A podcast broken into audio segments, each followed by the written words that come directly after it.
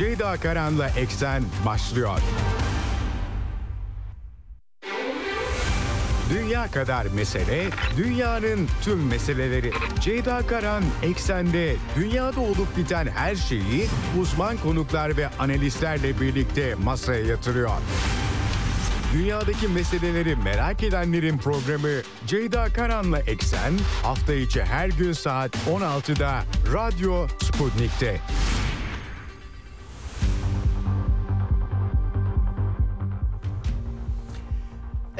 Eksenden merhabalar efendim. Bugün 9 Ocak 2024 günlerden salı dünyadan haberlerle karşınızdayız. Oldukça yüklü bir gündem var. Yılın ikinci haftasındayız. Yavaş yavaş hem Orta Doğu sahasında bölgesel savaş risklerini arttıran adımlar hem Ukrayna'da e, değişik e, diyelim e, 2023 e, Kiev yönetiminin e, yenilgisinin başarısızlık ifadeleriyle Batı tarafından kabulüyle kapanmıştı ama yeni senede yeni taarruz beklentileriyle açılıyor gibi gözüküyor.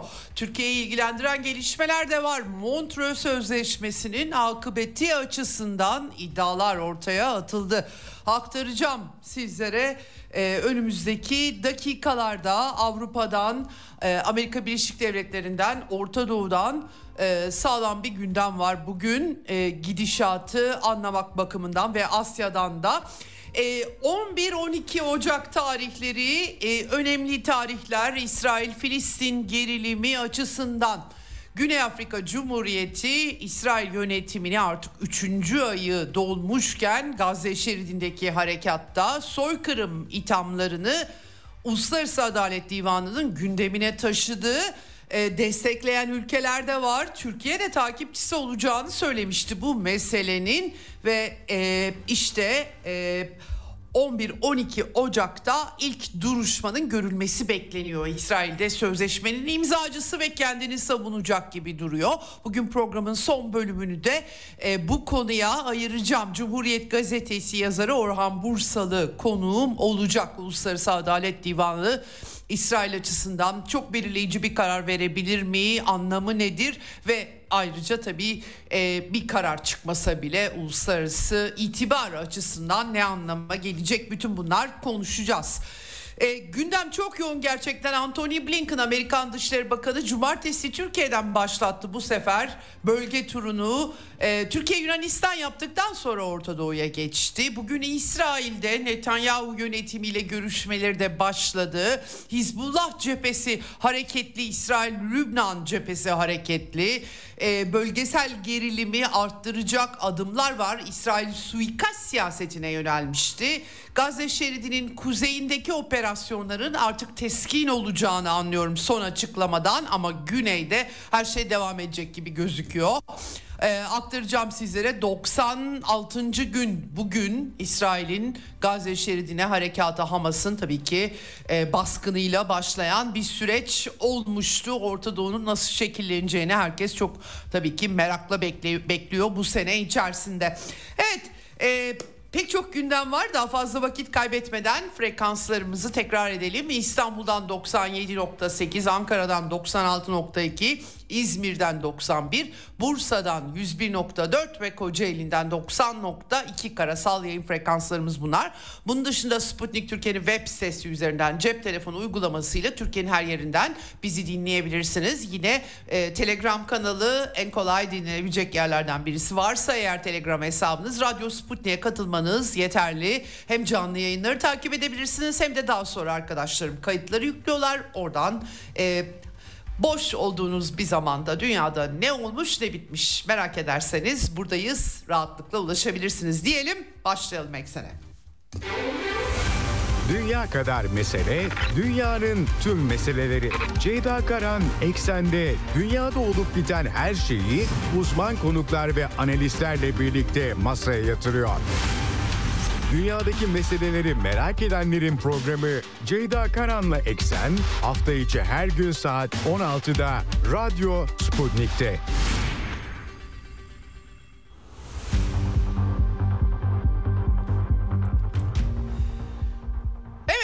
Gazze şeridinde can kayıplarının 23 bini aştı. 23 bin 210 olarak sağlık yetkilileri tarafından ifade ediliyor. Bunların en az 10 bini çocuk, 7 bini de kadın. Ee, ezici bir çoğunlukla siviller elbette. Toplam yaralı sayısı 59 bini aşmış durumda 3 ayda.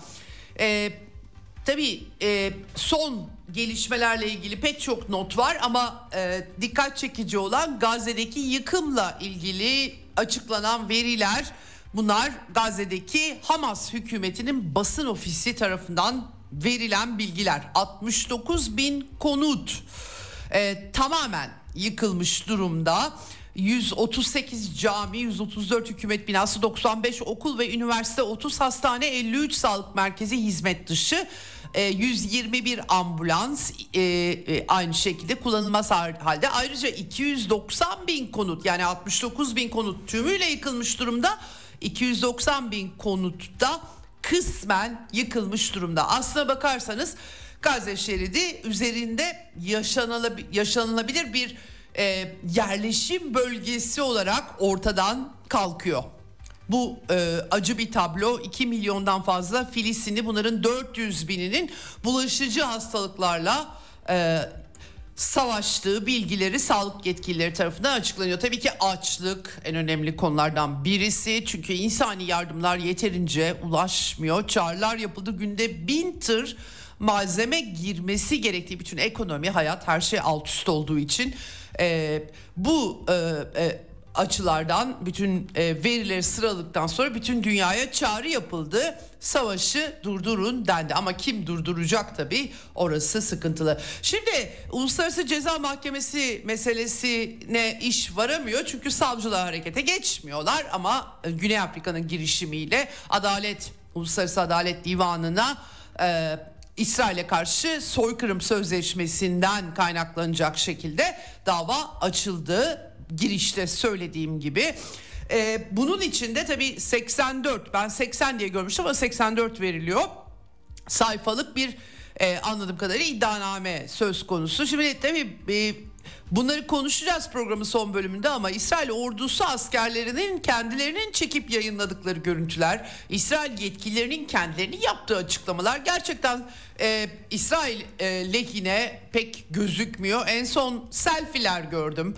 Topluca e, düzleme, yatay düzleme yapılıyor her yerde. İsrail askerleri patlayıcılarla gülerek poz veriyorlar. Koca apartman blokları yok edilirken e, aralarında çocukların bulunduğu yarı çıplak Filistinlilerin e, hayatlarını kurtarmak için Hamas karşıtı sloganlar atmaya zorlandığı videolar yayınlıyorlar. Yani gerçekten e, savaş koşullarında bile belirli kurallara uyulması gerekiyor ve bunların açıkçası topluca inkar edildiği bir tablo e, dünyaya yansıyan en azından bu. E, pek parlak değil İsrail adına. En son sınır tanımayan doktorlar örgütü İsrail'in Han Yunus'ta kurum çalışanları ve ailelerinin kaldığı bir sığınağı vurduğunu ve bir çocuk dört kişinin yaralanmasına yol açtıklarını duyurdular. Tahliye talimatı da verilmemiş. Gerçekten sağdan gelen haberler İsrail açısından, uluslararası itibarı açısından çok parlak gözükmüyor. Şimdi Güney Afrika tabii e, duruşmalar başlayacak. Perşembe, Cuma diye e, gördüm yanlış görmediysem. 1945 yılında kurulan en yüksek BM hukuk organı konumunda Uluslararası Adalet Divanı daha çok devletler arasındaki anlaşmazlıkları ele alıyorlar tabii ki 15 yargıç ayrıca İsrail ve Filistin tarafından da eklenecekler var. 48 soykırım sözleşmesi ki İsrail'de imzacısı bunun. Tabi burada e, sadece soykırım yapıp yapmamak da değil aynı zamanda bunu önlemek gibi bir takım e, hususlar var. Ulusal, etnik, ırksal ya da dinsel bir grubu kısmen ya da tamamen yok etmek amaçlı işlenen fiiller olarak geçiyor. Dolayısıyla e, e, tarafsanız e, İsrail'de Güney Afrika'da taraf tabii ki Bakalım buradan ne çıkacak? İsrail yönetimi temelsiz olarak nitelendirdiği iddiaları Yahudilere karşı ölümcül nefreti körüklemeye yönelik asılsız iddialar dendi ve e, boykot etmeyeceklerini kendilerini savunacaklarını söylediler. 11-12 Ocak tarihlerinde ilk adım atılacak. Bakalım burada tabii tedbir kararı e, eylemlerin e, bir şekilde e, tedbiren durdurulması gibi kararlar verilebilir ama tabii İsrail bu kararları tanıyacak mı o ayrı bir soru işareti. Uygulamanın yolu da yok aslında fakat tabii ki itibar İsrail'in itibarı hakikaten e, büyük e, zora girecek. Yani girmedi mi diye de bir soru sorabilirsiniz son 3 ayda. Hamas'ın baskınıyla İsrail'e yönelen sempati e, Netanyahu hükümetinin ağır saldırılarıyla 180 derece zıtta döndü diyebiliriz rahatlıkla. En azından bir kesiminde dünyanın diyebiliriz bunu. E, İsrail Cumhurbaşkanı Isaac Herzog bu arada e, Anthony Blinken'la görüştü. Netanyahu ile görüşmeleri birazdan aktaracağım ama bu konuyu gündeme getirdi. Gaddarca ve mantıksız dedi. Adalet Divanı'ndaki İsrail aleyhine açılan soykırım davasını ee, burada tabii e, siviller e, meselesine odaklanacak ama Güney Afrika'yı iki yüzlülükle itham etti. İsrail'in sivil kayıpları önlemek için azami çaba gösterdiğini söyledi. İsrail'e verdiği destekten ötürü de Amerikan yönetimine teşekkür etti. Amerikalılar bunun e, böyle bir şeyin geçerli olmadığını söylüyorlar Almanya ile birlikte soykırımla alakası olmadığını söylüyorlar. Tabii e, İsrail'in ana argümanı Yahudi halkının tek devleti olan İsrail devletinin yok edilmesi çağrıları Filistinli örgütlerin e, işte e, nehirden denize sloganları nasıl bir şey üzerine Britanyalı avukatları e, önde gelen tanınmış uluslararası hukukçular var. Nasıl bir şey tesis edecekler bunu göreceğiz ama en son ben e, İsrailli bakan ki kendisi daha önce Gazze'ye nükleer silah kullanma çağrısı yapmıştı. Herkesi şoke ederek. Amihai Elihayu'nun e, bir televizyon kanalında İsrail'de Gazze'nin yıkımı onların yaşam koşullarını iyileştiriyor diye bir şakası. Bunu e, şaka olarak söylediği belirtiliyor ama biraz e, acı bir şaka olmuş doğrusu şaka yapılacak bir durum yok gerçekten insani durum vahim Gazze şeridinde. Evet rehinelerle ilgili Kahire'ye yeni bir İsrailler heyet gittiği haberleri var. Bir İsrailli esir e, Elat e, rehine Elat Katzir ilk Hamas'ın baskınında rehin alınan 47 yaşında hala hayatta olmasının büyük bir şans olduğunu birkaç kez ölümden döndüğünü anladığım kadarıyla İsrail bombardımanlarını kastediyor. İslami Cihat Örgütü yayınladı onun elin, onların elinde olduğunu belirtiyor ve bu lanet savaşı sonlandırmasını istiyorum İsrail hükümetinden diye çağrı yaparken görüntüleri var. E, buradan nereye gideceğiz bilmiyoruz ama İsrail ordusu sözcüsü Daniel Hagari yeni açıklamalar yaptı. Artık e, Gazze'nin kuzeyindeki operasyonların tamamlandığı yolunda haberler var arka arkaya. Yaklaşık 50 bin asker Gazze'nin kuzeyinde bunların yarısından fazlasının geri çekildiği yolunda Amerikan medyasına İsrail yetkililer bilgiler aktarmışlar. Amerikalılara da İsrail tarafı 1 Şubat'a kadar yani önümüzdeki yaklaşık 20 gün içerisinde daha küçük muharebe operasyonları nokta atışlı e, buna geçeceklerini vaat ediyorlar. Ee, birazdan aktaracağım Anthony Blinken'ın artık bu işi biraz kısa kesin mesajı vermeye gittiği yolunda çok sayıda söylenti dolaşıyor. İsrail ordu sözcüsü ise aslında yeni aşamayı kısmen doğruladı. Gazze şeridinin büyük bölümünde yüksek yoğunluklu operasyonlardan düşük yoğunluklu operasyonlara geçiş sürecinde oldukları gibi bir ifade var burada yalnız. Ee, daha çok da Han Yunus Gazze'nin güneyinde ki İsrail kuzeydekileri güneye gitmeye zorlamıştı. Güney güvenli denmişti ama güneyin de çok fazla güvenli olmadığı bir süre sonra anlaşılmıştı. Buradan ne olacak? Bu arada dün akşam Tel Aviv Hamas ateşine tutulduğu hala Hamas örgütünün roket kapasitesi bitirilmiş gözükmüyor doğrusunu söylemek gerekirse. Arka arkaya haberler var İsrail ordusundaki kayıpların arttığı yolunda İsrail ordusu bizzat kendisi son 24 saatte 9 subay ve askerinin öldürüldüğü Gazze'de bunu duyurdu ve Gazze'nin merkezinde Ama daha da yüksek olabileceği de söyleniyor. Yaralı askerlerin hastanelere taşınırken görüntüleri de sosyal medyada, Telegram kanallarında var. 2024 senesi için İsrail hükümeti e, askeri bütçesi 8.3 milyar dolar arttırılmış ve 37 milyar dolar çok yüksek İsrail gibi küçük ve zengin bir ülke tabii ki ama küçük bir ülke için 37 milyar dolar inanılmaz yüksek bir para. Dünyada 11. sırada olduğu da belirtiliyor. Ee, böyle bir çerçeve var. Şimdi Amerikan Dışişleri Bakanı Orta Doğu turuna çıktı. Cumartesi Türkiye'ye geldi. Hemen oradan Yunanistan'a geçti. Oradan işte Ürdün'e geçti. Doha'ya geçti. Ee, dün e, Birleşik Arap Emirlikleri ve Suudi Arabistan'a geçti. E, rivayet o ki yine Amerikan medyası Foreign Policy dergisi örneğin Muhammed Bin Salman Suudi Arabistan Veliaht Prensine İsrail'le İsrail'i tanıma, normalleşme görüşmelerine başlaması talebini ilettiğini yazıyor. Ee, ama ortalık çok karışık. Bu karışıklıkta nasıl olacak? O çok biraz e, problemli ve bugün de Netanyahu ile Tel Aviv'de görüşmeye başladı. İsrail Savunma Bakanlığı binasında birebir görüşmelerinin fotoğrafları yayınlandı ve Amerikan medyası burada NBC televizyonu mesela Amerikalı yetkililere dayanarak tabii haberleri veriyorlar ve diyorlar ki Anthony Blinken Netanyahu'dan bu işi en kısa sürede tamamlayın diyor. E, sivil kayıpları azaltın, hedefleri daha doğru seçin. Nasıl olacak ben e, açıkçası kestiremiyorum. E, yarıda bırakmak demek de siyasi bir intihar gibi gözüküyor Netanyahu yönetim için. Enteresan bir haber Axios haber sitesinde Amerika'nın Barack David'in e, haberiydi dün akşam ya, yansıdı. Netanyahu hükümetinin Anthony Blinken'a Hamas'ın daha fazla yine bırakmasına kadar Filistinlilerin Gazze'ye geri Gazze'nin kuzeyine geri dönüşüne izin verilmeyeceği mesajı iletilecekmiş. Tabi bir yandan da çatışma sonrası nasıl bir Gazze soruları havada uçuşuyor ve Amerikan tarafı Anthony Blinken'ın Orta Doğu turunda en son Doha'da yanlış hatırlamıyorsam Filistin halkının Gazze'ye geri dönme hakkı olduğunun altını çizmişti. Tabi Arap müttefikleri açısından da kilit konu bu. Ama işte İsrail tarafı da bizim rehinelerimizi bırakırsa eğer Gazze'liler geri dönebilirler diye bir e, taktik geliştirdiklerini anlıyorum buradan.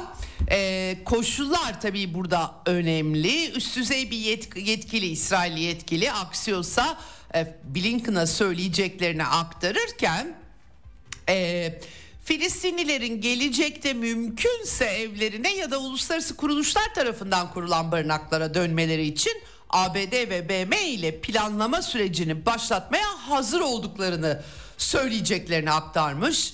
Yani tabii gerçekten çok enteresan bir e, durum çıkıyor bu e, te, zorunlu zorla tehcir hikayesi tartışmaları İsrail'de de aşırı sağcı bakanlar tarafından açıkça dile getiriliyor. Amerikalılar rahatsız tabii e, bu koşullarda endişelerini dile getiriyorlar ama ortada gidecek bir yer de kalmış değil.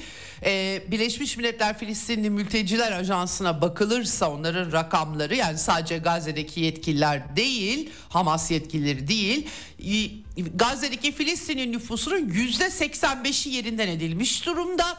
Ayrıca e, geri dönecekleri bir evleri yok kalmamış yani bir yeniden inşa gerekiyor. Uydu verileri üzerinden yine Barak David'in haberinde var. Analizler yapılmış ve binaların yüzde 70 ila 80'i yıkılmış gözüküyor. Ya tamamen ya kısmen dolayısıyla bunun içerisinde su, kanalizasyon, elektrik gibi altyapı var. İnsan insan toplumlarının yaşaması için ihtiyaç duyduğu e, altyapı var. Onları hiç saymıyorum. Dolayısıyla nereye dönecekler, nerede yaşayacaklar gibi sorular da ortada duruyor.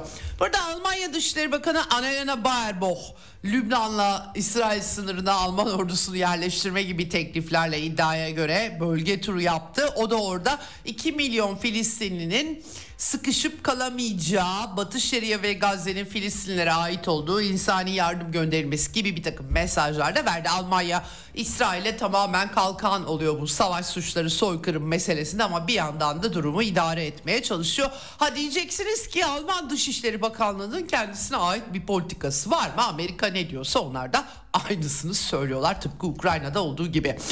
Evet bu arada ilginç bir haber yine Axios haber sitesinde. Ee, Anthony Blinken da gidip e, Birleşik Arap Emirlikleri Devlet Başkanı El Nahyan'la görüşmüştü ama Netanyahu İsrail Başbakanı e, bundan bir süre önce e, bir görüşme yapmış ve El Nahyan'dan birkaç hafta önce bir e, talepte bulunmuş. Şimdi 7 Ekim sonrası İsrail bütün kapıları kapattı. Batı Şeria'dan da Filistinli işçiler normal koşullarda çalıştıkları İsrail'e giremiyorlar. Dolayısıyla hakikaten çok büyük bir zorluk var. Netanyahu El Nahyan'dan para istemiş Filistinlilere. E, işsizlik parası istemiş. El Nahyan önce şaşırmış Aksiyos'a göre ama sonra pek çok ülkeden çok fazla para alan Zelenski'den para isteyin diye bir yanıt vermiş Ukrayna'nın banderacı e, devlet başkanını kastederek hakikaten bu enteresan olmuş. Yaklaşık 180 binli Filistinli bu arada inşaat, tarım, gıda, hizmet sektörlerinde İsrail'de çalışıyorlar ve tabii ki büyük bir yıkım onlar için de sadece Gazze değil bütün bu çatışmaların kendisi. Evet bir e, tabii Filistin lideri Mahmut Abbas bu arada Şubat ayında büyük olasılıkla Moskova'yı ziyaret edecek. Bu konuda Abbas'ın danışmanının açıklamaları var. 15 Kasım'da gidecekti ama koşullar el vermemişti. Anthony Blinken'ın e, bir yandan Netanyahu hükümetini e, ikna etmeye, bu çatışmayı bir an önce tamamlamak için ikna etmeye çalışırken Amerika'yı çok zorda bıraktı çünkü. Diğer yandan da çatışmanın yayılmasını önleme e, çabaları olduğu anlaşılıyor ya da Batı medyasına, Amerikan medyasına bu şekilde yansıyor. E, tabii bu çok kolay olmayacak. Dün aktarmıştım size Hizbullah'ın üst düzey bir komutanını daha öldürdüler. Wissam El Tavil, İsrail'in nokta hedefli saldırısında bulunduğu araca İHA'lı saldırı yapıldı. Bugün cenazesi var. Cenazesi varken de bu arada e, İsrail'in ailenin sinin yaşadığı ev yakınlarını hedef aldığı yolunda haberler var.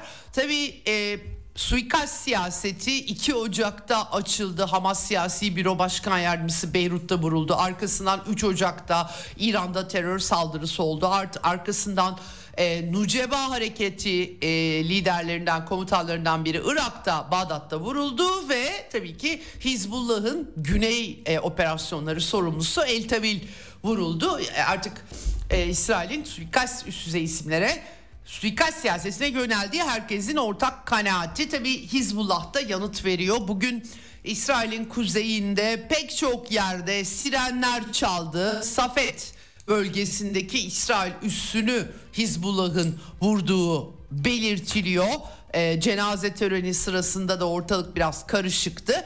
Bir de ilginç bir başka haber Suudi Arabistan'ın El Haddad televizyonunun kaynaklarına dayanarak ortaya attığı o da Hizbullah'ın İsrail'in açık denizde Akdeniz'deki doğal gaz platformu Kariş'i İHA'larla hedef almaya çalıştığı yolunda. İşte bu işleri değiştirebilir hakikaten. Hani Kızıldeniz, Husiler filan derken e, pek çok iddia da vardı tabii. Gazze'nin de bir deniz alanı var. Tabii her ne kadar İsrail onun büyük bir kısmını kullanıyor olsa bile Gazze'den çıkartılan deniz alanında da doğal gaz bulunduğu söyleniyordu. Bu çatışmanın perde arkasında yattığı yolunda iddialarda dile getiriliyordu. E, ama İsrail'in de kendi doğal gaz sahaları var. Bunlar e, tabii kritik gelişmeler Hizbullah'ın doğrudan e, zaten Husiler Eylat limanını Kızıldeniz'de hedef alarak epey bir İsrail ekonomisine zarar vermişken e, Hizbullah'ın böyle bir adım atması acaba bir başka çatışma e, koşulu ortaya e, çıkartacak mı diye herkesin kaygıları var. Netanyahu kuzeyde güvenliği sağlamak için İsrail'le savaş dahil her şeye hazırız diye bir açıklama yaptı. Lübnan sınırı yakınlarını ziyaret etmiş. 2006'da büyük hata yaptığını e, Hizbullah'ın söyledi. Şimdi de aynı hatayı devam ettirdiğini söyledi ama e, tabii 2006 savaşı İsrail'in Hizbullah karşısında yenilgisiyle sonuçlanmıştı. Bunu unutmamak gerekiyor. Ee, kuzeyde çok sayıda insan evlerinden olmuş durumda. İsrail tabii ki o insanların e, evlerine geri dönmelerini e, e, sağlamanın sorumlulukları olduğunu e, dile getiriyor. E, ama e, şeyde Netanyahu da e, bir şekilde Hizbullah'a karşı savaş dahil olmak üzere her türlü e, girişime açık oldukları mesajını veriyor. Yoav Galant, İsrail Savunma Bakanı Likud Partisi'nden e, o da sadece Hamas'la savaşmıyoruz. İran'da, kuzeyde yeni savaş cepheleri açmaya çalışıyorlar. Artık tek bir cephede değil bir eksende savaşıyoruz diye olup bitenleri formüle etmiş durumda. Bu arada Hamas'ın Suriye kolu liderinin de öldürüldüğü yolunda İsrail medyasında haberler var. Hasan Akashu e, Golan tepelerine yönelik Suriye tarafından roket saldırıları da rapor edildi. Yani aslında bölgesel çatışma vekal, vekalet savaşı biçiminde devam ederken Hizbullah, Suriye, Irak e, Kızıldeniz'de Yemen meselesi bambaşka bir boyut aldı. Bu işler giderek dallanıp budaklanıyor. Ee, Irak'ta da ayrıca sıkıntılar var. Nuceba hareketi Haçlı Şabi Şii milis güçleri deniyor ama ben vaktiyle dolaşmıştım oralarda. Türkmen milis güçleri de var. Sadece Şii milis gücü tabii büyük ağırlıkla çünkü İran, e, Irak e, Şiilerin çoğunlukta olduğu bir ülke. Biraz bu şekilde hani Şii milis güçleri diye ifade ediliyor ama o IŞİD'le mücadelede ortaya çıkmış bir yapıydı. İşte Nuceba hareketi de bunun parçası Ebu Takva Es-Saidi'yi Amerikalılar 4 Ocak'ta Bağdat'ta öldürmüşlerdi ve bu tabii Irak siyasetinde tartışmalar yarattı. Ee, ben aktarmıştım size Irak Başbakanı Es-Sudani, Şia Es-Sudani saldırıyı kınadı ve e, artık Irak ordusunun kendi sorumluluklarını üstlenebileceğini söyledi ve hükümet olarak koalisyon güçlerinin varlığını topyekün kaldırmak için e, bir takım çalışmalar yaptıklarını dile getirdi. E, tabii Amerika'yı çıkarmak o kadar kolay değil Irak'tan. Pentagon'da e, sözcü Patrick Ryder'a e, bu meseleyi sormuşlar. O da valla bizim haberimiz yok demiş. Biz IŞİD'le mücadele için buradayız. 2500 Amerikan askeri yani yan cebime koy tabii IŞİD'le mücadeleyi. Koskoca Amerika yıllar var bir IŞİD'le mücadele ede ede bir hal oldu yani hesap edin. Velhasıl bizi Irak hükümeti davet etti. Irak hükümeti mecburen davet ediyor tabii Amerikalıları çok arzu ettiği için davet etmiyor. E, dolayısıyla çok da gitmeye niyetleri olmadığını açıkça dile getirmiş. Bu arada bir Iraklıların da cep telefonlarına hükümet e, mesajlar yolluyor. Anket yapıyorlar anladığım kadarıyla. Ee, koalisyon güçlerinin ülkedeki varlığını devam ettirelim mi ettirmeyelim mi diye sorular linkte yollanıyormuş. Bilmiyorum sonucu ne olacak.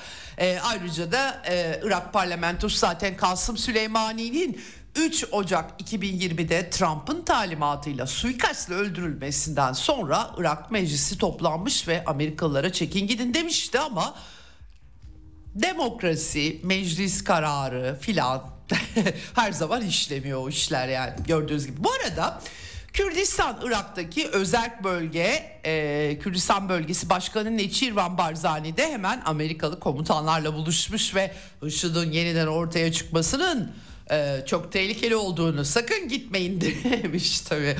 E, Amerika'nın anayasasını yazdırıp özel bölgelerle haritasını yeniden çizdiği Irak'ta Amerika'nın gitmesini istemeyen güç ancak işgalle kurulabilmiş özel yönetim. Evet Amerikalılar için e, jeopolitik çıkarlarına uyduğu zaman bölünmeler, uymadığı zaman birliktelikler söz konusu oluyor malum. Evet, e, Yemen meselesine gelince dünyadaki denizcilik şirketlerinin gemilerinin saldırıya uğramaması için Husilerle pazarlığa giriştiği yolunda bir takım haberler görüyorum. Tabii Amerikalılar e, refah muhafızı operasyonu başlatmıştı. Husi füzelerini son derece pahalı e, sistemlerle önledikleri haberleri vardı. Yani bence şirketlerin Husilerle pazarlık etmeleri daha akıllıca olabilir. Tabii burada e, Ensarullah hareketi açıkça şirketlere geçebilirsiniz. Bir sıkıntı yok ama İsrail limanlarına uğramayacaksınız. İsrail gemileri de zaten geçemez diyor. E, biraz tabii başa bela bir durum. E, bugün e, Singapur bayrağı taşıyan bir kargo gemisinin... E, Husilere destinasyon açıklaması yaptı ve İsrail'e hiçbir bağımız yok diye de not düştüğü yolunda haberler var. Bunu diyenler tabii Rusya, Çin gemileri falan geçiyor. Hatta bazı şirketlerin Çin bayrağı çekerek geçtikleri yolunda haberlerde gördüm. Gerçekten çok ilginç gelişmeler bunlar. Evet ama e, ilginç ama tabii Amerikan yönetimi de bir yandan bölgesel savaş çıkarsa da biz hazırlıklarımızı yaparız e, modunda. Bu da Amerikan medyasına yansıyor. New York Times'taki haberi dün aktarmıştım size. E, Amerika'da tabii başkanlık seçimleri e, e, mücadelesi hızlanıyor. Liderler Trump, Biden her yerde mitingler yapıyorlar. Güney Carolina'yı ziyaret etmiş Joe Biden bir kilisede e, Emmanuel Aim e, Anne Kilisesi Charleston'da. Tam konuşma yaparken e, gençlerden oluşan bir grup. Şimdi hemen ateşkes Gazze'de diyerek sözlerini bölmüş. E, bir başkası burada kaybedilen hayatları önemsiyorsanız o zaman kayıpları onurlandırın. Derhal Filistin'de ateşkes çağrısı yapın demiş ama tabii hemen e, sepetleyip çıkarmışlar kiliseden e, bir başka gösterici 20 bin kişi hayatını yitirdi onların kanı da sizin elinizde diye Biden'a çıkışmış. E, göstericiler çıkartılırken videosunu izledim salondakiler 4 yıl daha 4 yıl daha diye sloganlar atıyor demokratlar salondaki. Joe Biden biraz tabii dengeleri gütmeye çalışmış onların tutkularını anlıyorum demiş. İsrail'in e, Gazze'den çıkması için sessizce çalıştıklarını da dile getirmiş. Sessiz çalışmak pek bir sonuç vermiş gözükmüyor şimdiye kadar. Evet bu arada Amerika'dan bir ilgimi çeken bir başka haber de New York kentinde bir sinagogun Brooklyn'de e, Crown Heights bölgesinde altında yasa dışı tüneller bulmuşlar. Baya böyle sinagogun içine e, açılıyor. Onun da videoları var. Telegram kanallarında. E, Telegram kanalları haber açısından inanın e, Twitter'dan çok daha zengin. E, iyi hesaplar bulursanız.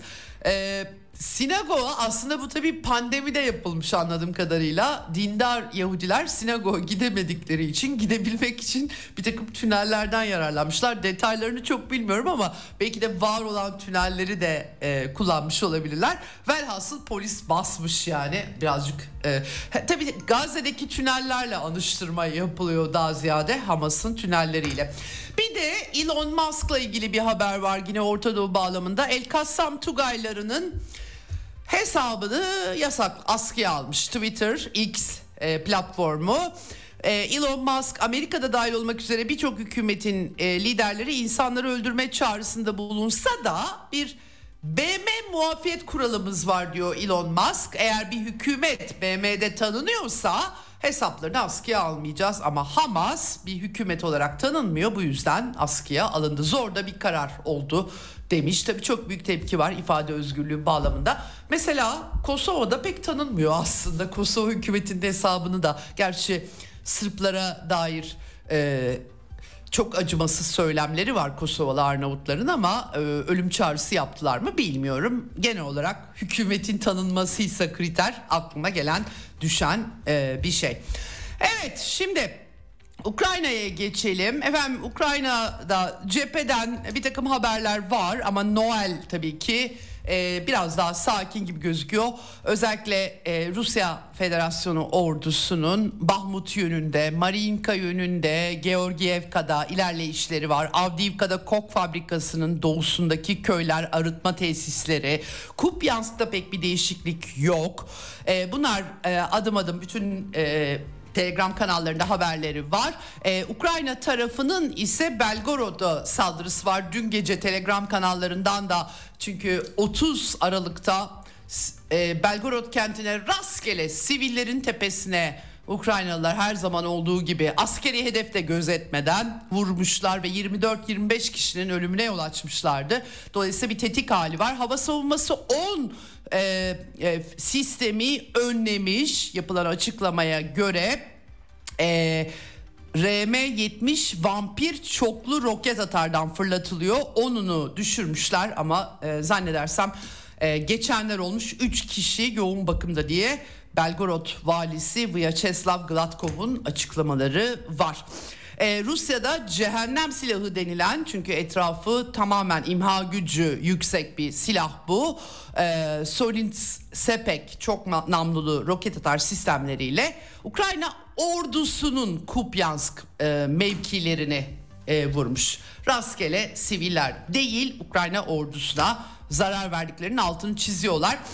Ee, şimdi bugün e, Rusya Savunma Bakanlığı yönetiminin ilk yeni yılın ilk toplantısı var. Sergey Shoigu açıklamalar yaptı burada ve e, yaptığı açıklamalarda dikkat çekici rakamlar da açıkladı. Ee, Ukrayna ordusunun 2023 kayıplarını 215 bin kişi ve 28 bin silah sistemi olarak açıkladı. 215 bin gerçekten çok ağır. Yaz taarruzu büyük bir yenilgiyle sonuçlanmıştı artık. Batı medyası da yazıyor ama Batı medyası İngilizce failure başarısızlık ifadesini kullanıyor. Yenilgiden bahsetmiyorlar. Ee, tabii burada açıklamaları kapsamlı stratejik inisiyatif Rusya ordusunun elinde e, diyor Sergey Çoygu.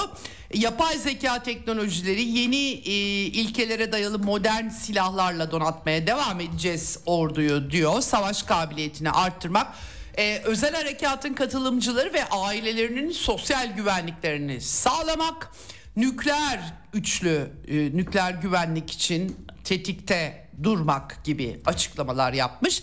Ayrıca e, bir de tabii bu yapay zeka teknolojilerinin dışında hafif İHA'lar, yeni teknolojileri kastediyor. Bunlar da e, dikkat çekici açıklamalar oldu. Şimdi bunun karşılığında Ukrayna ne yapıyor?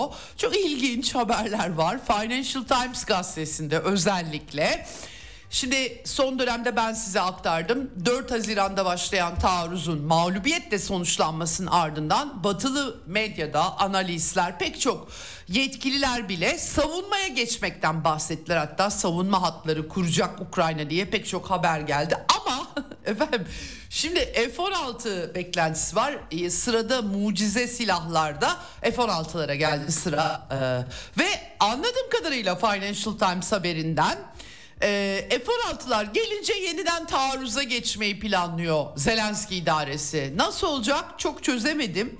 Ama Financial Times bir yandan e, Ukrayna'nın hava savunma sistemleri güçlerinin tükendiğini yazıyor. Savunmasız kalmaktan bahsediyor ki yeni yılın ilk günlerinde Ukrayna hava savunması radar sistemleri, mühimmat depoları vurulmuştu ve çok patriotlar, NASAM'lar, IRIS-T sistemleri ve büyük darbe olmuştu. Bunu kabul ediyorlar artık.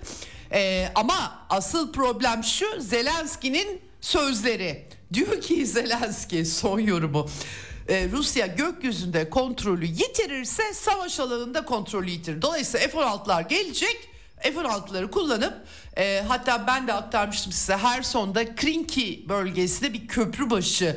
Ama sürekli vuruluyorlar. Artık ben telegram kanallarında videolarını izlemekten yoruldum ve üzülüyorum. Çünkü botlarla askerleri yolluyorlar. Her biri vuruluyor ve e, Orada bir küçük bir birliği tutuyorlar. Sürekli rezerv yığıyorlar. Neye yarayacak? Irmağı nasıl geçecekler? Ağır vasıtaları nasıl? Ağır e, askeri araçları nasıl geçirecekler? Bunları filan saymıyorum. Yani çok sırlı sayıda 6 tane, 12 tane, 32 tane F-16 ile yeniden her sondan bir saldırıya geçme fikri olduğu anlaşılıyor. Hava korumasını sağlayacağız ve yürüyeceğiz şeklinde Gerçekten Brian Barlettik'i dinledim ve fantastik bir başka fantastik plan gibi gözüküyor. Ee, ben de aktarmıştım size İngiliz istihbaratı MI6 Rusya Federasyonu'nun 15 Ocak itibariyle taarruza geçeceğini iddia etti. Bütün İngiliz istihbaratı analizleri gibi bu da yanlış çıkma potansiyeli olasılığı çok güçlü ama madem Ukrayna F-16'ları alınca ordusunu yeniden yazın olduğu gibi tüketmek üzere bir başka teşebbüste bulunacak o zaman Rusya'nın çok da bir şey yapmasına gerek yok gibi gözüküyor. Valla yani gerçekten çözmek mümkün değil. Almanya e, medyasında da bu iş var. Her son bölgesinden yeni taarruz bahar, aylarında F-16'ların koruması altında ırmağı geçecekler ve Bilemiyorum gerçekten e, bu Haziran ayından itibaren gün be gün savaş alanı takip etmekten ben de yoruldum. Artık e, son Ukraynalıya kadar diyorlar hakikaten Zelenski yönetimi böyle bir yolda gibi açıkça öyle gözüküyor. E, Bloomberg'de Hal Brands isimli birisi de e, Rusya liderinin Napolyon'un hatasını tekrarladığını, yanlış hesap yaptığını yazmış. Neyi kastediyor tam bilemiyorum ama yani Rusya Fransız tarafında değil tekrarlamak ne oluyor? Napolyon hata yaptı ve rezil oldu. E, sonra da Hitler orduları. Şimdi hakikaten insanlar gerçekten olup bitenleri mi çözüyor? Ben de çok uzmanı değilim askeri e, stratejilerin ama en azından takip etmeye çalışıyorum e, doğru şeyler söyleyen ve söyledikleri çıkanları.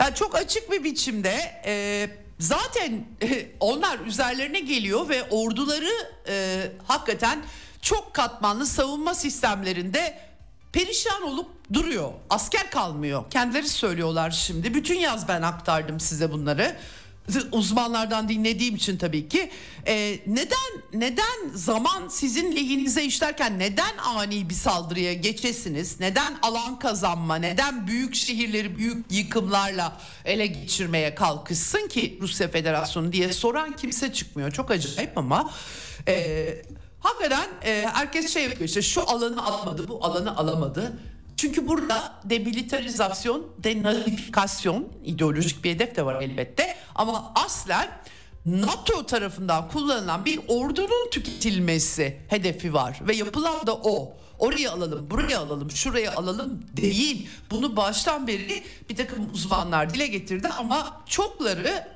anlamadı çünkü herkes zannedersem 30 yıldır Amerikan işgallerine alışmışlar. Amerika oraya dalar hop bir ayda bitirir işi başkente alır anayasayı yazdırır darbeyi yaptırır filan. Aa Rusya yaptıramıyor bunu filan böyle bir bakış açısı. Sanıyorum hep herkesin kafasında bir Amerikan etkisi var. Herkes Amerika nasıl davranıyorsa gündelik hayatında, kültürde, sanatta, her şeyde ordu olarak da herkesin Amerikan ordusu gibi hareket etmesini falan bekliyor herhalde insanlar. Başka türlü e, algılamakta zorlanıyorum doğrusu.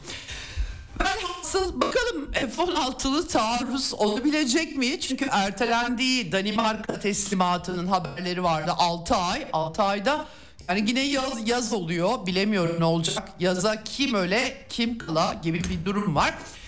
Ee, şimdi bugün Ukrayna Savunma Bakanı Rüstem Umerov cemaat okullarından mezun olan Kırım Tatarlarından kendisi e, iç denetim yapmışlar. Büyük yolsuzluk tespit etmişler. 262 milyon dolar. Çok az bence daha fazladır. E, NATO standartlarında kurallar getiriyorlarmış. Bakalım Ukrayna'da yolsuzluğa engel olabilecekler mi? Asıl problem tabii e, Ukrayna e, parlamentosunda e, bugün ya da yarın tam tarihini bilmiyorum ama seferberlik yasası kadınları da sahaya sürüyorlar artık son Ukraynalıya kadar. E, bu arada banka hesaplarından millet paraları çekmeye başlamış. Çünkü eğer seferberliğe katılmazsanız hayatınızı cehenneme çevirecekler. Ukrayna'da panik olduğu bilgileri de yansımıştı. Bir de son olarak e, para yok bütçede. Avrupa Birliği ve Amerika'nın muhtemelen Şubat gibi gönderirler diye düşünüyorum ben paraları. Büyük sorunlar yaşanmıştı artık para kalmadı diyorlardı ama e, Rusya'da büyük e, Anavatan Savaşı gazilere sadece Rusya değil Rusya coğrafyası Sovyet eski Sovyet coğrafyası gazilere destek veriliyordu bunu iptal etmiş Ukrayna. Tabii aslında onlar için de oksimoron bir durum çünkü şu an yönetimde olanlar Anavatan Savaşı gazileriyle savaşan nazileri devlet ideolojisi haline getirmiş olan şahsiyetler. Evet. Şimdi e, dün aktardım size Pentagon şefi e, 22-23 Aralık'ta rahatsız bir operasyon geçirmiş. Sonra rahatsızlanmış. Hala hastanede yoğun bakım ünitesinde olduğunu anlıyorum. Ee, ama tabii Beyaz Saray'a bildirilmediği için Amerika'da içeride biraz sıkıntı çıkmıştı. Bugünkü Pentagon açıklamasında da e, nakledildi yoğun bakımdan ama hastanede kalmaya devam ediyor diye belirtiyorlar. E, Rusya'ya Rusya'nın Kuzey Kore'den silah sistemleri, füzeler kullandığı iddialarını Amerikan e, Beyaz Saray Sözcüsü e, John Kirby dile getirmişti. E, ondan sonra evet Avrupa Birliği de vay alçaklar nasıl silah verirsiniz diye Kuzey Kore'ye çatmış. Rusya e, Kremlin sözcüsü Dimitri Peskov da kendilerine Ukrayna'nın en son Belgorod şehrinde sivillerin tepesine fırlattığı sistemlerin Almanya, Fransa, İtalya, Amerika Birleşik Devletleri ve diğer ülkeler tarafından sunulan mermi ve füzelerle yani sivil katliamlarda sizin silahlarınız kullanılıyor. Kime nereden silah alacağını böyle dememişti bunu ben söylüyorum. Yani siz zaten sivillerin katledilmesinin arkasında sizin silahlar varken kim nereden silah sağlamış size ne demeye getirmiş haklı olarak tabi. Şimdi e, Amerika herkese silah sağlayabilir ama Amerika'nın sevmediği ülkeler hiç kimseye silah sağlayamaz gibi bir kural mı var ben onu bilmiyorum tabii ki. Şimdi tabii e, Türkiye ile ilgili bugün çok çarpıcı bir e, gelişme var. Bir yandan Ankara'da diplomatik kaynaklar Sputnik'e yeni seneyi değerlendirirken Türkiye'nin İstanbul'da Ukrayna ve Rusya arasında 2022 Mart'ında bizatihi Amerika ve Britanya'nın sabote ettiği müzakereleri tekrar e, yapmayı önereceği yolunda fısıldamışlar. Haber var dikkat çekici. E, gerçi Ukrayna yasayla yasakladığı için Cumhurbaşkanı Zelen, e, Erdoğan Zelenski ile görüşmüştü. E, dolayısıyla neye yarar çok bilemiyorum ama Newsweek Romanya'nın haberi çok çarpıcı gerçekten iddiası diyelim. Ankara'nın çünkü geçtiğimiz günlerde bir açıklama yapılmıştı ve burada Türkiye'nin e, mayın temizlenmesi ve deniz yollarının güvenliğinin sağlanması gerekçesiyle NATO ülkelerinin Karadeniz'e girişine izin vereceği iddialarını yalanlamıştı. Ama Newsweek Romanya'ya göre işler değişmiş. E, çünkü Montreux Sözleşmesi açısından e, önemli. 19. madde deniyor. Burada tabii tartışmalı olduğunu söyleyenler var ama e, neticede aslına bakarsanız e, dikkat çekici tarafı şu. İngiltere, e, Amerika Karadeniz'i fethetmek için yıllardır yanıp yanıp tutuşuyorlar. E, buradaki sağdaki stratejik taktik de tabii ki sadece tahıl koridoru, efendim mayın mayınları bırakan Ukrayna herkese tehdit e, olacak şekilde. Yani mayın temizlemek gerekçesiyle e, Montreux'u delme girişimi ve buna iddiaya göre 6 Ocak tarihinde Türkiye, Romanya ve Bulgaristan arasında anlaşma yapılmış önümüzdeki hafta imzalanacağı iddia ediliyor. Ee, Ankara böyle bir şeye onay vermiş olabilir mi onu bilmiyorum. En son NATO'nun eski e, komutanı Stavridis e, bir e, Avrupa Müttefik Kuvvetler Komutanı Montreux Sözleşmesi'ni istismar ettiklerini iddia etmişti. E, şu İngiliz Kraliyet Donanması gemileri e, mayın avlama gemileri bunlar savunma amaçlı canım bunlar e, demişti. Ekonomiyi canlı tutma falan gibi gerekçeler ortaya koymuştu. Ama e, savunma amaçlı saldırı amaçlı diye bir ayrım yok benim bildiğim kadarıyla. Dolayısıyla e, savaşan bir devletin savaş gemilerinin boğazlardan geçmesi yasak. Tabi bunları Ukrayna'ya bağışlıyor İngilizler aslında İngilizler de savaşıyorlar tabii bol bol Storm Shadow sistemi veriyorlar ama resmen savaşta değiller. Hani onun içinden faydalanarak çıkmak söz konusu olacak olsa bile e, Ukrayna'ya e, bunların verilmesi ve biçimleri gerçekten dikkat çekici. Aslında NATO ülkelerinin Montreux'u alenen delmeleri anlamına geliyor. Montreux Türkiye için çok önemli hele de Savunma Bakanı daha yeni Karadeniz'in e, gerilimine e, gerilim odağı olmasını istemiyoruz diye bir açıklama yapmıştı. Dolayısıyla böyle bir şeyi kabul etmiş olabilir mi Ankara? Gerçekten e, Newsweek Romanya e, önemli bir habere imza atmış, iddiaya imza atmış belki de yalanlarlar e, bunu göreceğiz ama hibe edilen iki gemi yani bunlar İngiliz gemisi değil Ukrayna'ya hime ediliyor. Ukrayna savaşan taraf gemi oradan geçemez. Ama acaba Montreux delinecek mi sorusu yerli yerinde duruyor. Önümüzdeki yarın bu konuya daha detaylı bakmaya çalışacağım. Bu arada Ukrayna Polonya gerilimi var. e, kamyoncular sınırı tuttular. Ukrayna'da kuzey yakın saldırıların için Amerika'ya terör saldırısı için teşekkür eden yeni bir Dışişleri Bakanı var Sikorski. Ee, bilmiyorum nasıl halledecekler bu sorunları. Kamyoncular 3 noktayı tutmuş vaziyetteler. Bu arada Polonya kuzey yakın sabotajı terör saldırısını engelliyormuş soruşturmasını. Sanki Avrupalılar istiyormuş gibi. Çok da emin değilim yani.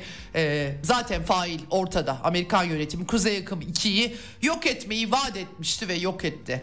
Ondan sonra da ay öyle olmadı. Beş bir adam, bir kadın, bir yat, yok Polonya'da bilmem ne falan gibi böyle bin tane saçma sapan haber ortaya attılar ve e, müttefik ülkenin altyapısına terör saldırısını kendileri yapmamış gibi davrandılar. Yerseniz e, ancak o haberleri. Dolayısıyla Polonya soruşturmaya isteksizmiş. Polonya neyi soruşturabilir ki öyle bir iradesi var mı Polonya'nın diye sormak gerekiyor. Evet e, şimdi bunun dışında İsveç'te e, güvenlik konferansında Sivil Savunma Bakanı savaşa hazır olun demiş. Niye savaşa hazır ol, oluyor anlayamadım ama daha henüz tabii İsveç e, şey de olamadı NATO e, üyesi de olamadı. Türkiye'ye kalmış durumda e, İsveç'in durumu ama F-16'lar verilirse Ankara'nın izin vereceği e, düşünülüyor e, onay vereceği düşünülüyor. Onu göreceğiz. Şimdiden savaş için e, bıçakları bilediğini anlıyorum ben. E, belki de Türkiye İsveç'in NATO üyeliğinin çok da iyi bir şey olmadığını düşünerek başka adımlar atar mı diye bir soru var. Rusya sınırına 800 asker göndereceklermiş geliştirilmiş ileri varlık gücünün parçası olacakmış bu askerler. Ee, Finlandiya'da şimdi Rusya'yı çembere almak bakımından pek çok adım atılıyor tabii ki. Ee, askeri cephede bu gelişmeler var. Almanya'da grevlerle sarsılıyor ortalık. Gerçekten çiftçilerin protestoları, lojistik sektörü onlara katıldı. Araç vergisi muafiyeti, tarımsal dizel sübvansiyonunun kaldırılması temalarıyla dün Berlin'deydiler. Görüntüler çok çarpıcı. Sosyal Demokrat, Yeşiller ve Hür Demokratlardan oluşan koalisyon hükümeti zorda açıkçası. Herkes şikayet ediyor. Yaşayamayacağız yakında diyorlar ve Almanya Maliye Bakanı bu arada Ukrayna'ya Avrupa Birliği'nin verdiği mali desteğin yarısını Almanların ödediğini söylemiş. İstenecek para çok aslında ama Almanya habire savaş finanse ettiriliyor. Amerika Birleşik Devletleri Almanya'yı çok iyi kullanıyor anlaşılan o ki. Ee, Berlin Brandenburg, e, Brandenburg Ticaret Birliği Genel Müdürü Niels Buch Petersen demiş ki 200 süpermarketin rafları çiftçi protestoları yüzünden yarın boş kalacak. Göreceğiz boş kalacak mı kalmayacak mı ama e, Almanya'dan haberlerin sonu gelmiyor açıkçası. En son 150 bin kişinin işsizlik desteğinin kesileceği yolunda haberler var. Bunların içerisinde Ukraynalı mülteciler de var ama sadece onlar değil herhalde. E, 75 milyon euro tasarruf edeceklermiş. Ukrayna'ya verdikleri paralar o kadar yüklü ki oradan aslında tasarruf edebilirler ama o savaş e, fonlaması olduğu için ona dokunmak istemiyorlar anladığım kadarıyla. Sara e, Sara e, Sahra Wagenknecht'ın açıklamaları var Almanya'nın solcu siyasetçisi. E, Welt TV'ye konuşmuş ve demiş ki Almanlar kendilerini terk edilmiş, aldatılmış ve aşağılanmış hissediyorlar. Demokrasi böyle işlemez ve biz onların oylarına talibiz diyor. Fransa'da Elizabeth Borne e, başbakan istifa etti. Gerekçesini tam anlayamadım ama kendisi en son parlamento onayına da hiç sunmaya gerek duymadan bakınız ne kadar şahane bir Avrupa demokrasisi 2024 bütçesini onaylamış. Kemer sıkma tedbirleri var. Zaten Ekonomi Bakanı Bruno La Meire çok zor zamanlar bekliyor bizi. Sıkı tedbirlere ihtiyaç var diyor. 2025'e kadar 2025 yılında en az 12 milyar euro tasarruf etmemiz lazım diyor. Artan enerji fiyatları, sübvansiyonları bitiriyorlar. Dolayısıyla Almanya'daki e, ekonomik tezahürlere Fransa'da e, eklenebilir tabii ki. Ve Yugoslavya, Amerika Birleşik Devletleri ve Avrupa Birliği Almanya ile birlikte Yugoslavya'yı yani Güney Slavlarının ülkesini mezhep temelli bölüp parçalamış insanların birbirlerinin gırtlağını kesmesi için kolaylaştırıcı politikalar gütmüştü. Bunu da etnikçilik, e, bir ulusu, bir bir et, bir mezhebi diğerlerinden ayırıp şeytanlaştırarak o dönemde yapmışlardı. Birliği bozmuşlardı. Şimdi gerçi böyle e, farklı davranıyorlar ama şimdi e, Bosnalı Sırplar da e, Bosna'dan ayrılma istiyorlar ve Amerika'nın iki tane savaş uçağı ayrılamazsınız diye tepelerinde uçmuş efendim. Evet. Şimdi kısa bir tanıtım arası ve ardından Cumhuriyet Gazetesi yazarı, yazarı Orhan Bursalı konuğum olacak.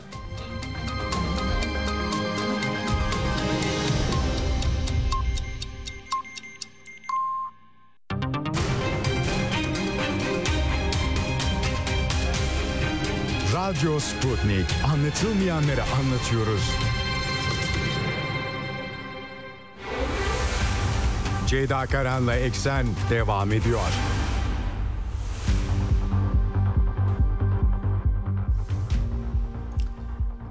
Evet Eksen'in son bölümüne geldik. Şimdi girişte size özetlediğim Güney Afrika'nın e, İsrail hakkında 1948 soykırım sözleşmesinden yola çıkarak Uluslararası Adalet Divanı'na açtığı dava meselesine geldik. Telefon hattımızın diğer ucunda Cumhuriyet Gazetesi yazarı Orhan Bursalı var. Hoş geldiniz e, Orhan Bey yayınımıza. Hoş bulduk Ceyda Hanım. İyi Çok teşekkür ediyorum. Buyurun. Sağ olun. Sağ olun. Çok teşekkür ediyorum. Ee, yani tabii savaşlar, çatışmalar ben de aktarmaktan yoruluyorum açıkçası ama işte son 3 ayda da Orta Doğu'ya mecburen bakıyoruz. Ee, Hamas'ın 7 Ekim'de İsrail'in uluslararası planda tanınmış sınırlarına yaptığı saldırıyla başladı ama İsrail'in sert misillemesi ve tabii ki Filistin sorununun da çözümlenmemiş e, doğası niteliğiyle bambaşka boyutlar aldı. Hepimiz kaygıyla izliyoruz. Türkiye dış politikası açısından da takip etmeye çalışıyoruz tabii ki. Fakat şimdi tabii iş biraz daha başka bir e, boyut kazanıyor. Uluslararası Adalet Divanı şimdi Uluslararası Ceza Mahkemesi evrensel yargı e, iddiasını biraz boşa düşürdü son dönemde. Batı e, anladığım kadarıyla jeopolitiğine uygun adımlar e, atıyorlar onlar. Ama Adalet Divanı da eski köklü bir mekanizma ve Güney Afrika Cumhuriyeti e, bu işi sırtlıyor gözüküyor. Türkiye'de e, aslında biz e, girişimde bulunacağız demişti ama e, Güney Afrika somut adım attı. Nasıl değerlendirmek lazım Güney Afrika'nın bu e, tavrını? E, İsrail hakkında ortaya attığı iddiaları önce e, neden Güney Afrika böyle bir şey yaptı? Motivasyonu ve öne çıkma e, şeyi size ne anlatıyor adımı? E, onu sorarak başlayayım.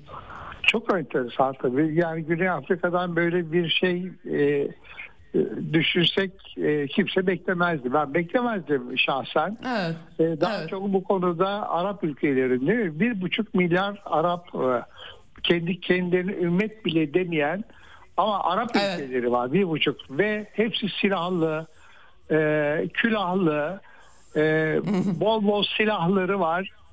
E, ve e, bol paraları var. Bunların herhangi bir tanesinin Türkiye dahil olmak üzere e, bu anlamda e, bu konuda adım atması bekleniyordu. Türkiye neden bunu atmadı bilmiyorum. Bu siyasi nedenlerle atlamış olabilir diye düşünüyorum.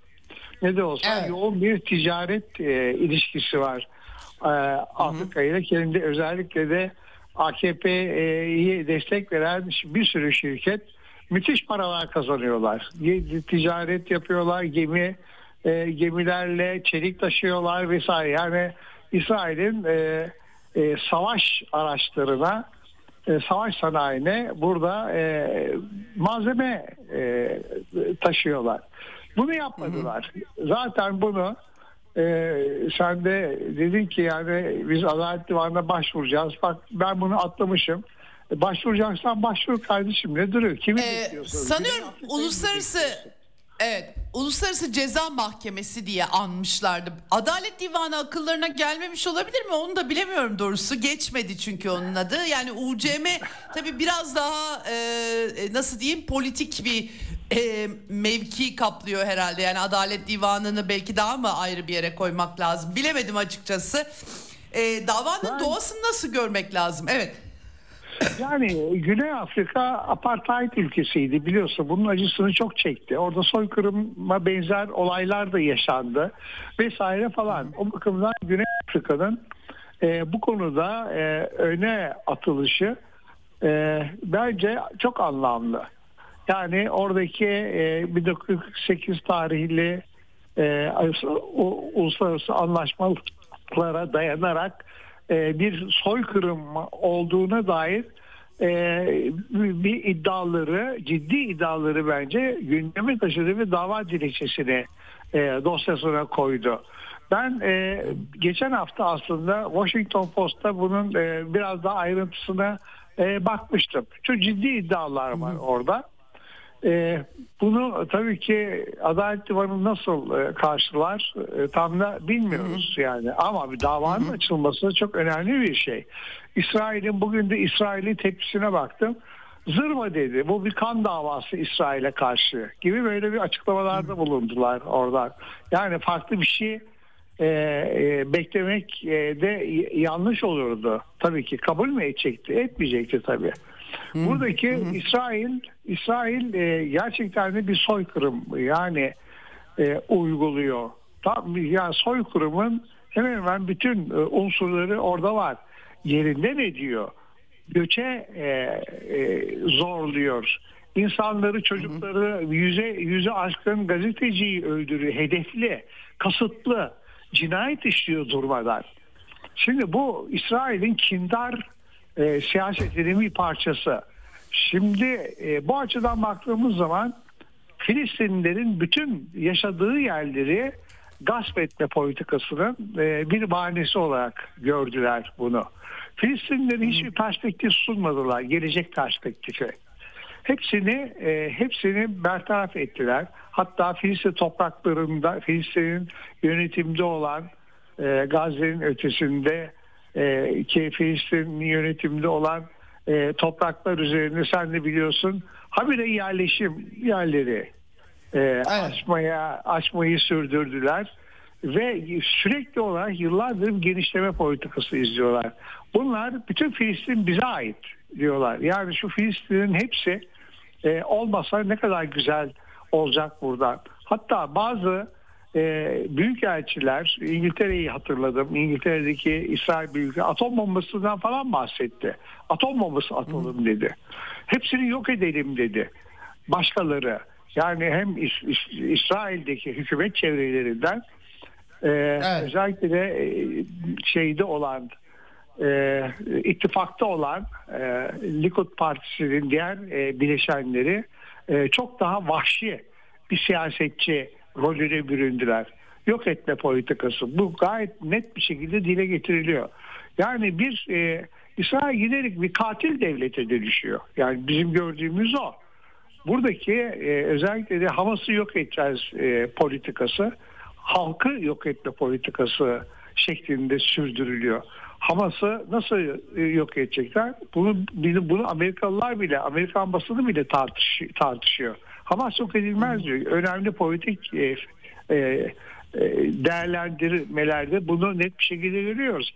Hamas yaşar. Şu veya bu şey daha vahşi bir şekilde e, hem de e, teröre başvurabilir İsraillere karşı. Bunu ben söylemiyorum. Okuduğum e, ve İsrail'in arkasından olan Amerika'daki e, gözlemciler, bir sürü gözlemci e, yazar vesaire falan da dile getiriyor. Şimdi e, durum böyleyken e, bir buçuk benim hep e, gelip takıldığım nokta ya kardeşim bu zavallı halkı giderek e, İsrail'in e, politikasına kurban olan bir halkı e, savunacak hiçbir kimse yok. Hiçbirisi yok orada. Yani Hizbullah vesaire falan bunlar da tabii ki öyle bir e, durumda falan da değiller. İsrail e, Lübnan'da habire tek tek avlıyor ve hatta Yemen'de tek tek avlıyor liderlerini, komutanlarını. E, şimdi buradaki İsrail'e karşı bir e, cephe oluşturma e, mümkün değil Arap dünyasında. Çünkü Amerika evet. geri, geride Amerika var. Savaş gemileri orada, uçak gemileri orada. Ee, öyle bir cephe oluşturmaları belki de Amerika'yı daha da geriletebilecek. Çünkü e, öyle bir e, cephenin ama dünyadaki e, siyaseti, e, ekonomiyi e, çok daha fazla zora sokacağı için bunu göze almayabilirler. Hiç olmazsa bir birleşik güç olarak ortaya çıkmaları lazım geldiğini ben düşünüyorum. Ama bunu yapabilecek bile yürek ve korku, yürek yok. Korkudan hı hı. hepsi inler, inlerine çekilmiş durumda. Böyle bir şey kim Filistinlileri savunacak?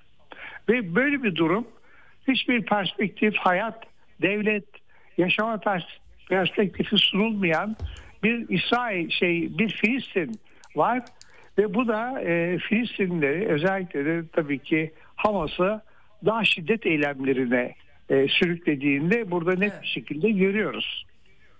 Evet.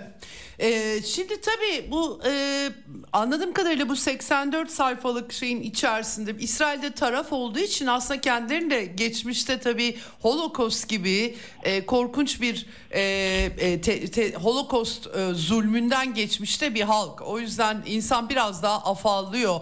Ben e, Gazze'ye nükleer silah kullanmak lazım denen İsrail Miras Bakanı e, Amihay e, Eliyahu'ydu yanılmıyorsam ismi açıklamasını gördüm bir televizyonda e, bu operasyonlar sayesinde Filistinlerin yaşam koşullarının iyileştiği şakası yapmış. Şimdi e, bu 84 sayfalık e, şeye bir bak bakınca aslında e, Hamas saldırıları İsrail için galiba e, yani soykırım kelimesi çok siyasallaştı çünkü ben biraz imtina ediyorum ama e, toplu e, tehcir, zorunlu tehcir e, için e, büyük bir fırsata çevrilmiş gibi bir hisse kapılıyorum. Gazze'de dönecek yerleri kalmamış durumda e, Orhan Bey. Yani geri dönseler de tamamen düzlenmiş bir yere dönüyorlar.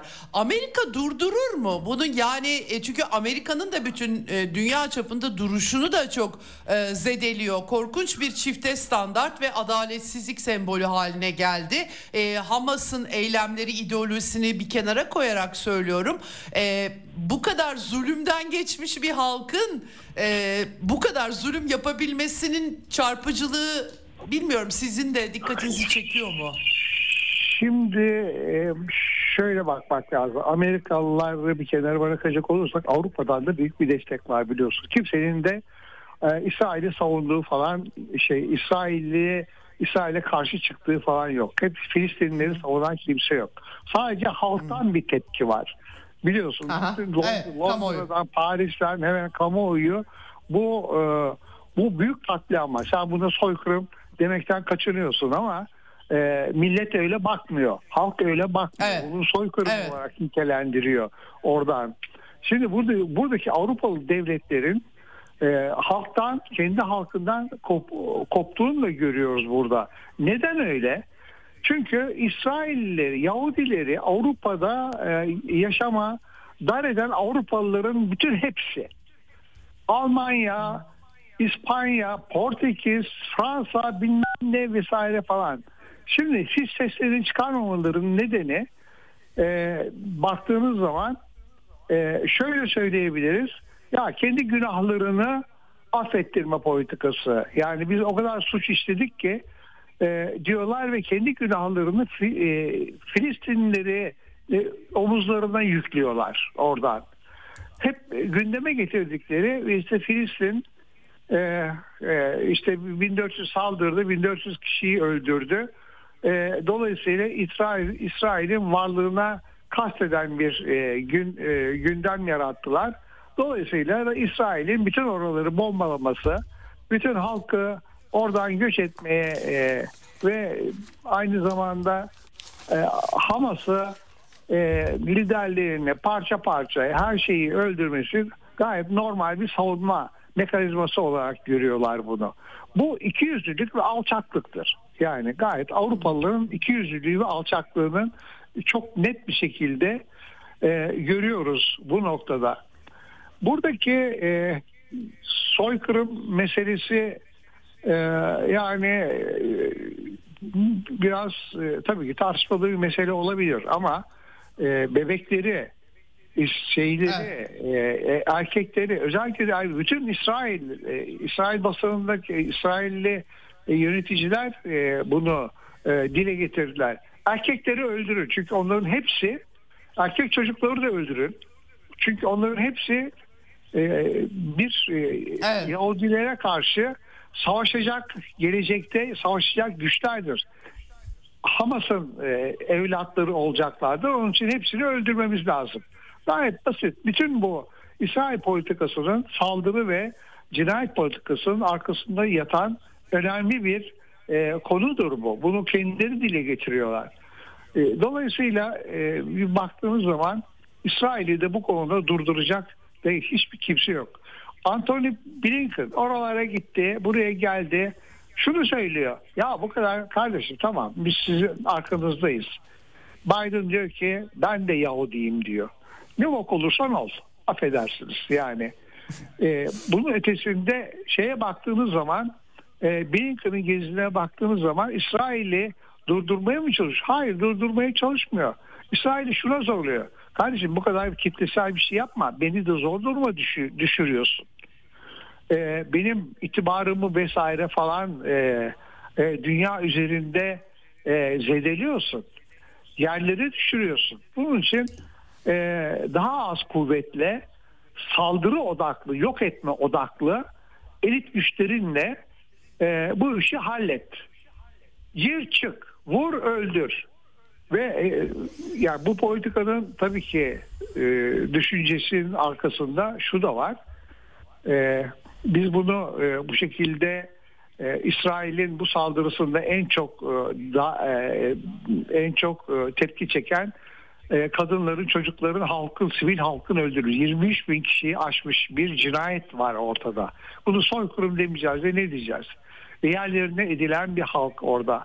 Şimdi buradaki hmm. baktığımız zaman İsrail'in e, bu politikasının doğurduğu tepkiyi hafifletmek e, politikası izliyor. Yoksa Hamas'ı saldır, saldırma politikasını engelleme konusunda ben bugüne kadar Amerikalılar yetkililerden hiçbir şey işitmedim. Evet. Evet. Böyle evet. bir durum Doğru. var ortada. Yani oradaki hı hı. İsrail'de askerleri çekiyor. Bir de Lübnan hikayesi var. Yani Lübnan'a yayılır mı savaş? Bu, bu tabii ki daha evet. korkunç bir şey olur. Yayılırsa bak söylüyorum yayılırsa bile ki Arap dünyasının yine kılı kıpırdamayacak. Hiç kimse İsrail'e evet. e, bu konu ne yapıyorsun? Biz de sana karşı savaşı birleşiriz vesaire falan. Öyle bir tepki ben beklemiyorum orada. Lübnan'ı da halleder orada. Hizbullah'ı barındırdığı gerekçesi Lübnan'ın da yerli bir edebilir. Böyle bir genişleme politikası. Ben İsrail'in bir takım askerlerinin geri çekilmesini ayrıca da e, Lübnan'a karşı konuşlandırma e, gerektiği zaman konuşlandırma amacıyla yaptığını varsaymalıyım. Varsayıyorum. Yani öyle görüyorum hı hı. bunu. Tehlikeli bir şey. Tabii ki bir e, şey var ortada. İran meselesi var. Ee, evet. İran'ın İran'ın e, kendi başına e, İsrail'le savaşması şu aşamada mümkün değil. Yani bu ancak İslam ülkelerinin toplu bir birleşik güç oluşturması en azından politik ve ekonomik olarak e, bir birleşik güç o, e, oluşturması durumunda İran'ın o, o orada katkısı epey olur. Ama yani o da yok ortada. Onun için İran'ın e, şu aşamada e, İsrail'e tek başına böyle bir e, savaşı göze al, alması da mümkün gözükmüyor. Zaten onlar da öyle bir niyetlerini falan da belli etmiyorlar. Sadece destekçi güçleriyle evet. birlikte e, İsrail'e e, e, bir e, İsrail'i rahatsız edici bir takım e, işler yapıyorlar. İşte füze atıyorlar, şu bu vesaire falan. Yani durum orada evet. işte iyi değil aslında. Evet. Ee, peki yakında birazcık dindirme mümkün olabilir mi son olarak e, öyle bir beklenti? Yani biraz tabii burada e, bu e, şimdi dava da başlayacak Perşembe Cuma yanılmıyorsam ilk duruşmalar olacak. Evet. Biraz tabii muhtemelen İsrailler inkar edecekler. Sivilleri canlı kalkan yapıyorlar denecek ya da işte Yahudi devletini yok etme hedefi gibi gerekçeler muhtemelen tabii hukuksal zemin nasıl işleyecek bilmiyoruz ama öte yandan da e, dünya kamuoyundaki hissiyat tabii çok lehlerine işlemiyor. Çok büyük e, sivil kayıplar var çünkü. E, birazcık böyle baskılarla e, bu yıl e, savaşla mı geçer yoksa dindirirler mi bir başka savaşı çatışmayı Yani göze alırlar mı? Yıl, yıl, e, bunun e, bu yıl boyunca süreceğini ben düşünmüyorum. Çok zor bir şey. Çünkü bu da İsrail de çok zor duruma düşürür. Avrupa'yı da Amerika'yı da çok zor duruma düşürür. Bir yerde bir yerde e, İsrail'i yeter artık. İşte öldürdün, yaktın. 23 bin, 24 bin, 25 bin kim bilir. Daha sonra belki de 30 bine varacak bir e, cinayet e, işledin. Dağıttın, yıktın. Artık e, intikamını aldın şeklinde e, yaklaşarak İsrail'i e, bu konuda e, du- durdurabilirler belli ölçülerde. Ama İsrail hiçbir zaman bu intikam eylemlerini e, bu yıl e, bırakmayabilir. Yani Evet, oradaki sui, suikastler. Evet. Evet. Oradaki e, Netanyahu sorunu da var. Bu Netanyahu tabii ki e, savaşı genişlete, genişletir mi? Elinden gelse genişletecek. Çünkü e, sen de biliyorsun Netanyahu e, iktidarda daha uzun süre kalması biraz da savaşı e, sürdürmesi ve genişlemesi e, ile ilgili olarak görmek lazım diye düşünüyorum. Evet. Peki çok çok teşekkür Türkiye'nin ediyorum. bir şey Ee, söyleyeyim. e, ha, Bir şey buyurun, daha buyurun, söyleyeyim. buyurun, buyurun, buyurun. Tabii ki buyurun. bu e, Adalet Divanı'na Türkiye katılmalı. Yani desteklemeli. Arap ülkeleri desteklemeli, katılmalı. Hiç olmazsa orada Filistinlileri yalnız bırakmasınlar orada diye düşünüyorum. Hı hı, Evet. Bakalım e, bu konuda belki e, bilgi gelir e, e, Perşembe, Cuma gibi e, UCM çünkü biraz daha karışık bir e, mesele, daha siyasi Doğru. ama Adalet Divanı'nda söz konusu olabilir belki. Çok teşekkür Evet. ediyorum değerlendirme için Ben Orhan Bey. ederim. Çok sağ olun. Ben teşekkür ederim. Hoşçakalın. Evet Cumhuriyet Gazetesi yazarı Orhan Bursalı'yla e, konuştuk. Bu e, o da e, tweetleriyle konuyu gündemde tutmaya çalışıyor. Gerçekten Gazze'de olup bitenleri e, izlerken insanın yüreği sıkışıyor artık. Yani intikamın da bir sonu olmak durumunda. Aksi takdirde zorunlu e, göç, tehcir, e, çoluk çocuk ölüyor. Yani bu kadar da ben e, İsrail askerlerinin çok mutlu bir biçimde bir de o görüntüler de yayınlanınca daha rahatsız edici çıkıyor. Mutlaka önlem alanları vardır. Hepsi öyledir demiyorum ama sanki sistematik bir durum varmış gibi bir izlenim yaratıyor. Maalesef e, böyle bir sıkıntı var. Bunu da pek ayırt edemiyorlar anladığım kadarıyla. Bakalım Uluslararası Adalet Divanı'ndaki tartışmalar, mekanizmalar belki bu işleri biraz daha dizginlemeyi sağlar diye e, umalım. Birkaç küçük not daha aktaracağım. E, Çin Dışişleri Bakanı Wang Yi Asya ile ilgili 2023'te biraz böyle küresel Çin diplomasisiyle ilgili açıklamaları var. Çok dikkat çekici. O Orta Doğu'ya o da değinmiş. E, Dünyanın hiç de barışçı bir görünüm sergilemediğini, e, taciz sindirme e, mekanizmaları, tek taraflı yaptırımlar, e, hegemon güçlerin politik dayatmaları Amerika Birleşik Devletleri'ne açıkça kastettiğini anlıyorum. E, buna karşılık Çin'in Orta Doğu'da güvenlik ve istikrarı savunmaya devam edeceği, bu yolda aktif bir aktif, iyi niyetli ve güvenilir bir arabulucu olarak sahne alacağını vurgulamış. Bu dikkat çekici gerçekten İran'la Suudi Arabistan'ı 2023'te sürpriz yaparak Çinliler barıştırmışlardı. Bakalım Orta Doğu'da etkileri 2024'te nasıl olacak? Ama hiçbir zaman körü körüne askeri güce inanmadıkları, jeopolitik çıkarlar peşinde koşmadıkları, kendi görüşlerini başkalarına dayatmadıkları vurguları yapmış e, Wang Yi. Aynı zamanda BRICS'in uluslararası rolüne dikkat çekmiş. Son genişleme dalgası Arjantin dışında Suudi Arabistan, Birleşik Arap Emirlikleri, İran, Mısır, e, Etiyopya e, artık bir genişleme var ve bu genişlemenin e, bir şekilde küresel güneyin uluslararası ilişkilerdeki etkisini de arttıracak diye saptamalar yapmış. Dikkat çekici. Bir de e, Amerika, Japonya ve Güney Kore bir üçlü Hint-Pasifik diyaloğu öyle anıyor Amerikalılar. Açıkla bir ortak açıklama yapmışlardı. Şimdi Tayvan'da önümüzdeki hafta belki daha da çok konuşacağız ama 13 Ocak'ta seçimler var. Çinliler olayı iç meseleleri olarak görüyorlar. Tayvan adasında da işte milliyetçi Çin'i e, vaktiyle kuran Ko, e, e, Komintang e, eseri Çinliler yaşıyor Tayvan'da. Tayvanlı diye bir şey yok tabii. Çinli e, Tayvan'dakilerde ama e, o ayrılıkçılık meselesi Amerika'nın da hegemonya meselesi bu konuda bu ortak bildiri ABD, Japonya ve Güney Kore'den Çin'i çok rahatsız etmiş dışişleri sözcüsü e, dışlayıcı grup kurarak Çin'i karalama çabasına giriştikleri güç gösterisi ile cepheleşme oluşturmaya çalıştığı eleştirileri getirmiş. Tayvan Çin'in ayrılmaz bir parçasıdır vurgusu yapmış ve e, Asya Pasifik'te işbirliğinin öncüsü olan bir bölge jeopolitik rekabetin satranç tahtası değil. Biraz batı perspektifi böyle işliyor. Böyle değil demiş. Bakalım e, hakikaten biraz daha ısınacak bu işler Tayvan'la ilgili. Bloomberg bir tahminler silsilesi verileri dayanarak yayınlamış.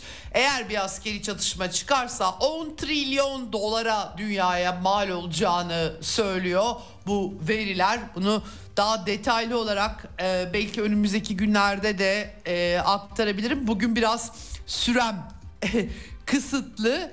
E, daha doğrusu vaktimi de aslında doldurdum ama yarın biraz daha belki açabilirim. Bu konu hakikaten daha da fazla ısınacak gibi gözüküyor.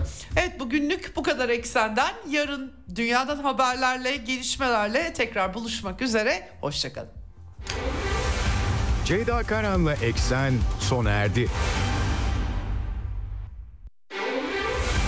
Dünya kadar mesele, dünyanın tüm meseleleri. Ceyda Karan Eksen'de dünyada olup biten her şeyi uzman konuklar ve analistlerle birlikte masaya yatırıyor. Dünyadaki meseleleri merak edenlerin programı Ceyda Karan'la Eksen hafta içi her gün saat 16'da Radyo Sputnik'te.